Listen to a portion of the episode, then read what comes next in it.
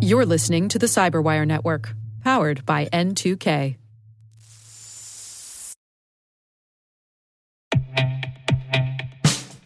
And now, a message from Cyberbit. Mastering cybersecurity is like mastering a sport. You build muscle memory through rigorous practice, then you train as a team to foster cohesion while operating under pressure. Like athletes, cybersecurity professionals thrive on hands on simulation. But traditional courses, certifications, and open source labs won't build you a winning team. You need Cyberbit. Cyberbit offers a hyper realistic simulation environment for your SOC, IR, and C suite to refine your skills, all using the market leading SIEMs, EDRs, firewalls, and WAFs they use every day. Cyberbit is offering Cyberwire listeners a free live fire exercise. Sign up your team now at cyberbit.com slash cyberwire.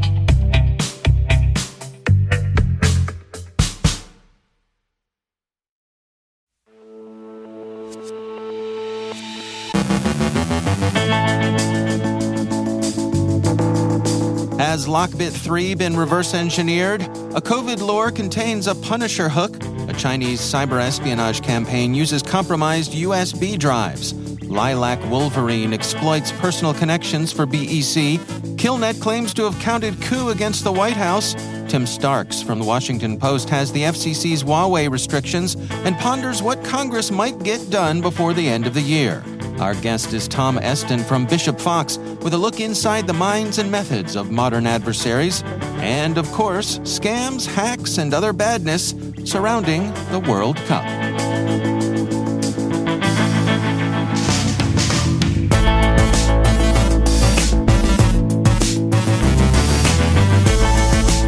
From the Cyberwire studios at Data Tribe, I'm Dave Bittner with your Cyberwire summary for Wednesday, November 30th, 2022.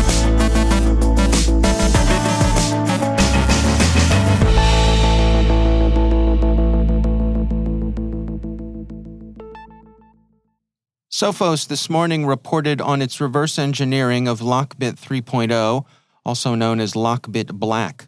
It appears that the ransomware's operators are experimenting with making their malware wormable, that is, giving it functionality that would enable it to spread by itself through and across networks.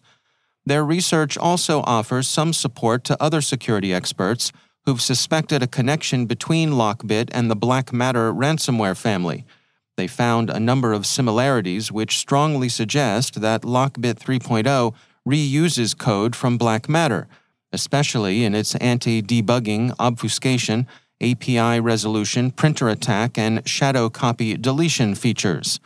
There are other similarities as well, and Sophos points out that much of Lockbit 3.0's tooling mimics what a legitimate penetration tester might use. In news concerning a different ransomware strain, researchers at Cyble have an account of an ongoing campaign to distribute the Punisher strain of ransomware. As is so often the case, it depends upon social engineering to gain access to its targets, which in the current outbreak are for the most part concentrated in Chile. The operators are using a phishing website that misrepresents itself as a COVID tracking application. Cyble explains that Punisher demands the equivalent of a thousand US dollars in Bitcoin for decrypting files. This ransomware strain uses a common ransom note which is downloaded from the remote server and then appends content to the ransom note to make it specific to each of its victims. Unlike many other ransomware operations, this one appears to target individuals as opposed to organizations. Victims might find it easier to recover their files from this attack than they would from other more advanced forms of ransomware. Cyble points out that Punisher uses the AES 128 symmetric algorithm. Mandiant reports that a cyber espionage campaign it associates with Chinese intelligence services is currently active against targets in Southeast Asia, particularly in the Philippines.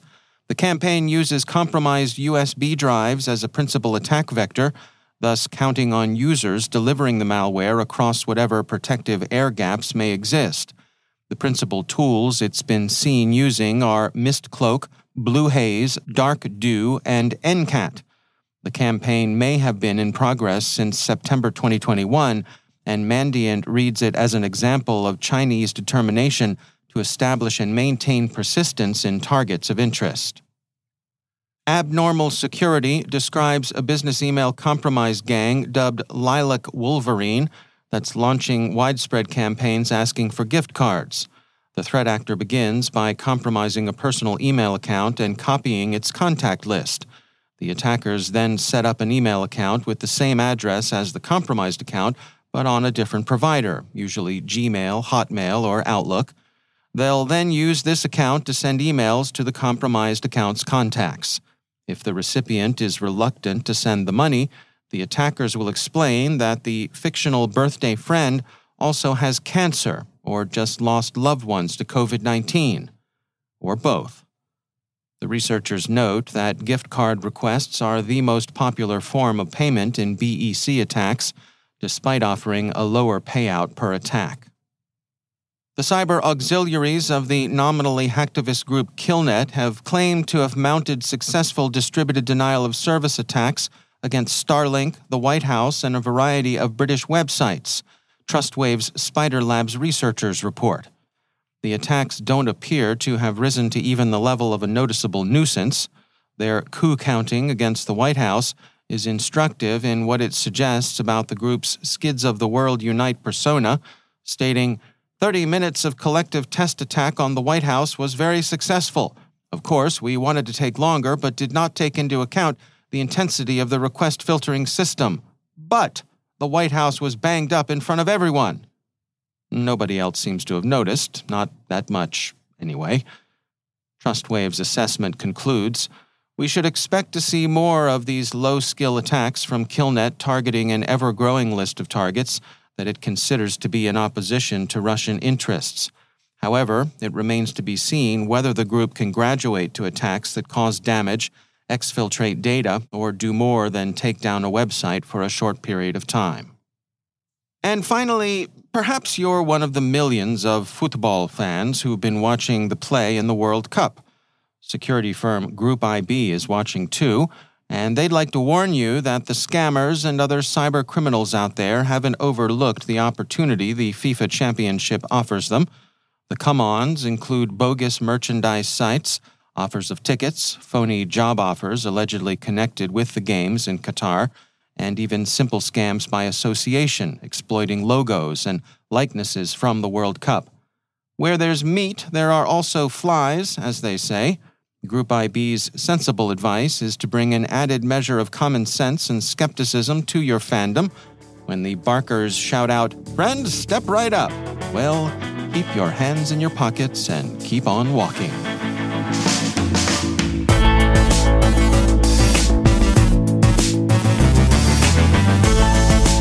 Coming up after the break.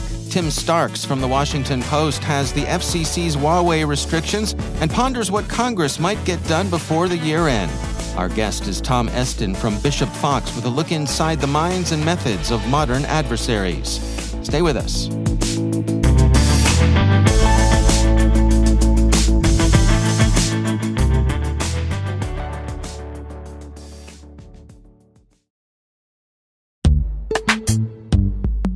Every day, your IAM tech debt grows. Your multi generational services struggle to work together.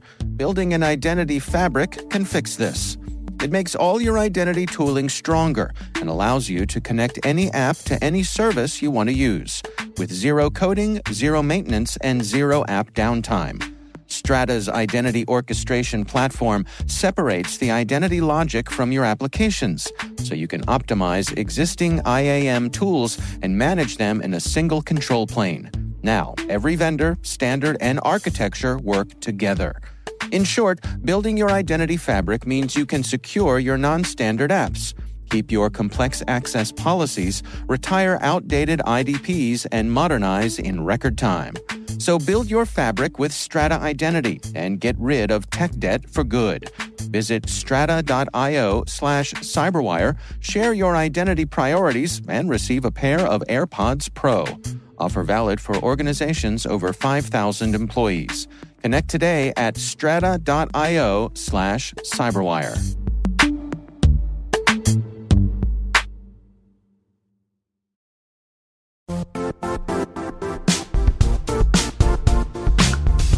The IT world used to be simpler. You only had to secure and manage environments that you controlled. Then came new technologies and new ways to work. Now, employees, apps, and networks are everywhere. This means poor visibility, security gaps, and added risk. That's why Cloudflare created the first ever connectivity cloud. Visit cloudflare.com to protect your business everywhere you do business.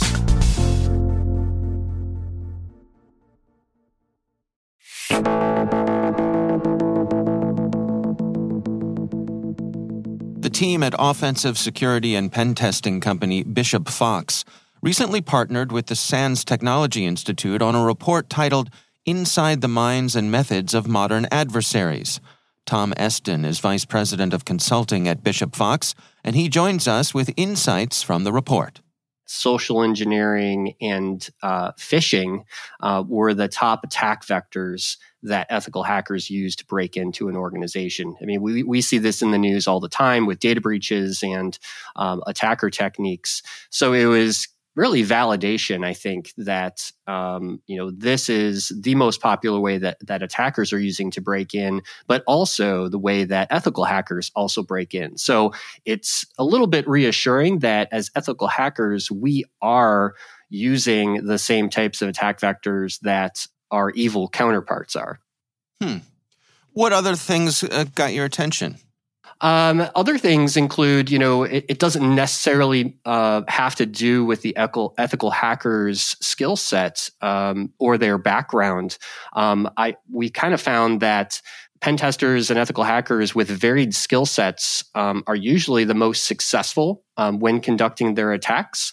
So, um, you know, for example, if you have a, a, pen tester that's very focused on application security, they may not be the the best hacker um, to break into, say, an external network. Uh, but typically, we found through the survey that uh, those varied skills throughout somebody's career really helps them uh, become better hackers uh, ultimately. Yeah, that's an interesting insight. I mean, I, I, suppose really when it comes down to it, a lot of this is creative problem solving, right? That's right. Yeah, absolutely. So um, it, it is kind of what I see even uh, with our own consultants at Bishop Fox. Um, we really try to uh, look for individuals that have a varied skill set, um, have a lot of experience in different areas, and not just necessarily that one uh, particular discipline. Um, but also, like you mentioned, Dave, about problem solving skills, um, sometimes that really comes out from those non technical experiences as well. So, uh, varied backgrounds is is very is a key to being a real successful ethical hacker these days. The one thing I would call out is uh, around detection and response capabilities. Um, you know, we found through our survey that many ethical hackers discover that they are not discovered or they are not detected while they're conducting a penetration test. And that's still very alarming uh, given this day and age where, uh, you know, we would think that most organizations have uh, the capabilities now, either tools, technology, and, and people and processes to detect an attack, but we're still finding that uh, a lot of organizations uh, don't have those capabilities, and we remain undetected while we're doing a authorized penetration test. So it gives a little bit of concern when you're thinking about how many organizations are really ready, um, not just for a pen test, but are they really ready for an attack on their organization? You know, based on the information that you all gathered here, then, what are your recommendations for organizations to best protect themselves? Well, uh, for one, uh, don't always rely on on the the hottest tools and uh, you know blinky boxes, right? That are going to uh, solve all your problems. Um, it kind of goes back to what we've always been saying in security: is it, it's a combination of people, process, and technology, um, and to really think about um, how you're defending your network. Um, one thing that I like to always recommend is when you're having a pen test done, um, the best pen tests that I've seen are ones that are uh, more purple team or tabletop type exercises where you're working with the penetration tester um, to test your controls, to test your detection, um, instead of just having the pen tester go in, you know, blind and let's see what we can find and maybe hope that we can get detected. But really, a pen test nowadays should really be combined with the blue team of an organization and really working to understand detection and, of course, incident response. That's Tom Eston from Bishop Fox.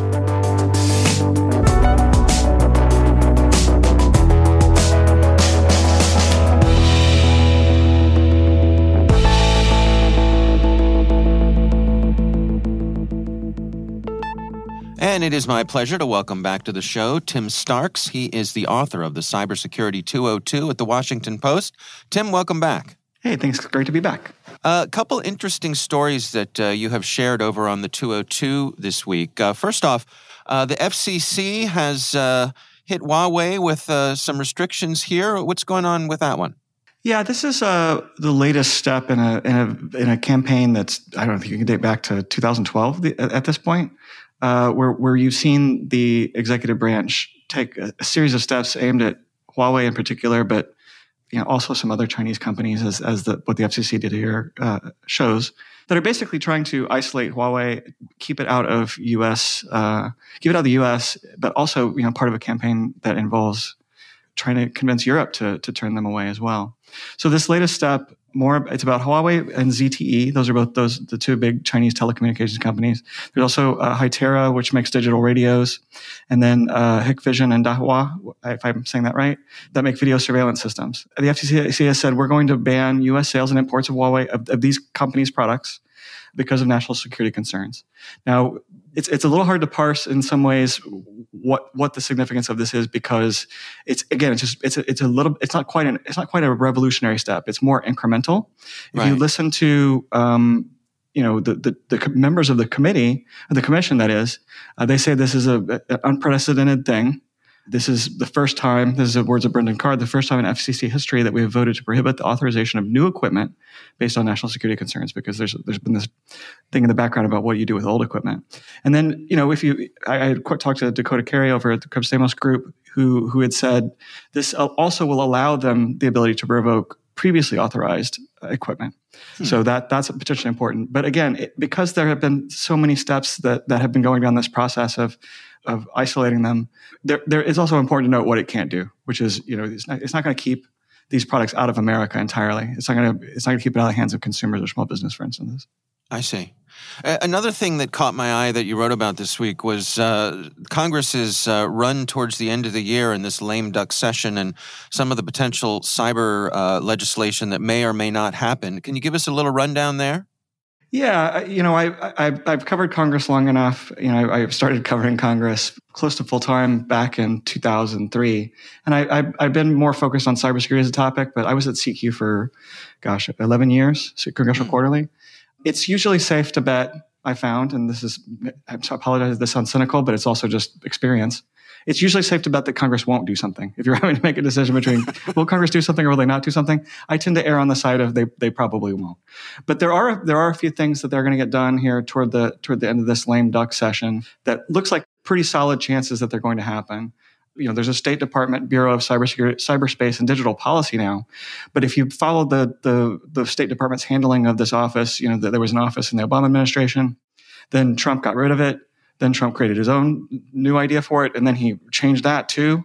And then Biden came in with his own idea. So what Congress has been trying to do is is cut out that that back and forth process of you know we're constantly dealing with this office is being in transition all the time and not sure what it is essentially codify the office now so that it doesn't keep changing between administration and administration which is you know somewhat significant there are other things that they might do like the um, yeah, there was a bit of push to to make sure that the the, the director of CISA has a has a, a five year term, which means that they would go across at least more than one presidential term. You know, the idea is to keep, keep that office uh, nonpartisan, which is which is how it's been. There's some other things that are harder to p- predict, um, and then there's some things that are just probably not going to happen. And if you look at the significance of the things that are not going to happen, those are some of the more big ideas. Uh, things like creating a, a list of the most important critical infrastructure we have in our country that if they were damaged or hurt or, or, attacked in some way by cyber attacks, that it would cause this massive systemic harm to national security, uh, the economy, public safety. Create a list of those things and also give incentives to those companies to take better care of those systems and at least explore the idea of giving them some, some kind of uh, requirements uh, that they must do these things. Um, that has gotten, as you might expect, gotten them into some some trouble with business groups, industry groups like the Chamber of Commerce and, and a variety of others who just think that this is a bad idea. They also point out the fact that the administration has been working on at least the, the categorization of this infrastructure, but you know they also are probably not so crazy about the idea that they might be forced to do something. Hmm. Is it safe to say that you know, cybersecurity remains one of those rare things that, that sees bipartisan support? It's, people seem to, to be in on from both sides? It's feeling less and less like that to me over time. It's certainly an area that is more more agreeable to both parties than, uh, say, you know, immigration or or some of the other big topics, that healthcare, what you name it. Right. I think that cyber is still less partisan than those things, but I think it's getting more partisan. I think you can see the roots of that that started a little after the last the last big presidential race in 2016. Obviously, 2020 happened, but I'm talking about the, the, where, where, there was an actual cybersecurity ramification to that election. You know, we started seeing a breakdown of, of, of things on a partisan lines about what kind of protections we should be offering for election security. And then I think because the Biden administration has pushed a more regulatory approach than any prior administration, that has caused some heartburn with Republicans who tend to not like regulation yeah. uh, in, in, situations that, that are economic. And Democrats have tried to push some of those things on the Hill too, to make things just a little bit more mandatory or regulatory. You know, we did get a significant piece of legislation this year, perhaps the most significant piece of legislation Congress has ever passed, that, that does require critical infrastructure owners to report when they've suffered a major incident they must report that to CISA. It'll be a few years before that becomes uh, implemented, and they must they must report when they give ransomware when they make ransomware payments. That's significant. That is a, that is a pretty big deal. Yeah. But if you look at what the way this started and how strict that was when when Democrats were first proposing it, and how it ended up, just in terms of what the enforcement mechanisms would be, I think they're significantly weaker than than the enforcement mechanisms that that everybody had in mind originally it got watered down. I would say is fair to say. It, it's still significant. It just it just still points to the fact that while there was a, a bipartisan agreement on the final bill, it required Democrats conceding an awful lot. Yeah, I think it's safe to say that uh, your your cynicism when it comes to Congress is uh, evidence based, right? I try not to be cynical. I'm always impressed I, when they do get stuff done, right? Like I'm always like, the, "Good job, yeah, Congress." I am the I same. Like I'm, yeah, pat them on the head, right? yeah, it's like I feel like I'm, it's a little infantilizing them, I guess, but yeah. but I'm still. It's impressive when things get done because it is difficult to get things done, right? I mean, it's yeah, very absolutely. difficult. The founders set up our country to be that way to a certain degree, and then certain things we've done uh, have made that worse. Uh, so you know, whether you, however you feel about democracy, I'm just, uh, you know, predicting things. You're like, eh, predict, predict that it probably won't happen. You'll be on safe ground. Predict that will happen. you, you might be disappointed. That's right. When all else fails, lower your standards, and you won't be disappointed. all right. Tim Starks is the author of the Cybersecurity 202 at the Washington Post. Tim, thanks so much for joining us.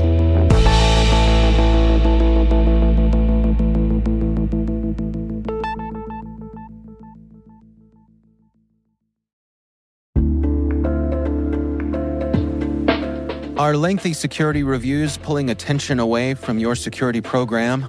With the largest network of trust centers, Vanta can help you streamline security reviews to win customer trust, save time, and close deals fast. Proactively demonstrate security by showcasing key resources like your SOC 2 or ISO 27001 and provide real time evidence for passing controls. And when a security questionnaire is required, Vanta takes the first pass for you. Visit vanta.com slash cyber to take a self-serve tour. That's vanta.com slash cyber.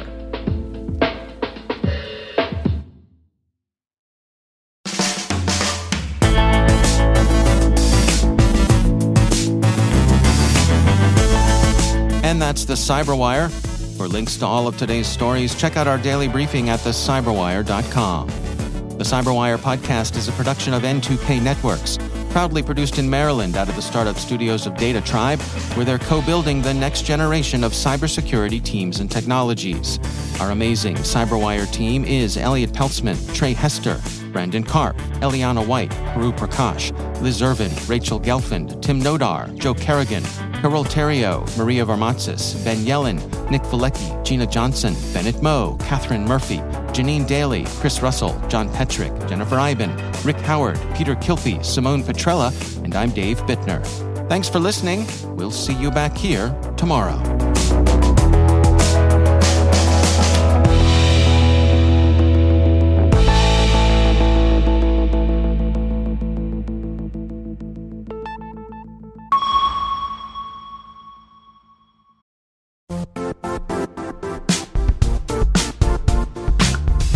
And now, a word from our sponsor, Zscaler, the leader in cloud security. Cyber attackers are using AI in creative ways to compromise users and breach organizations. In a security landscape where you must fight AI with AI, the best AI protection comes from having the best data. Zscaler has extended its zero trust architecture with powerful AI engines that are trained and tuned by 500 trillion daily signals. Learn more about Zscaler Zero Trust Plus AI to prevent ransomware and AI attacks. Experience your world secured. Visit zscaler.com slash zero trust AI.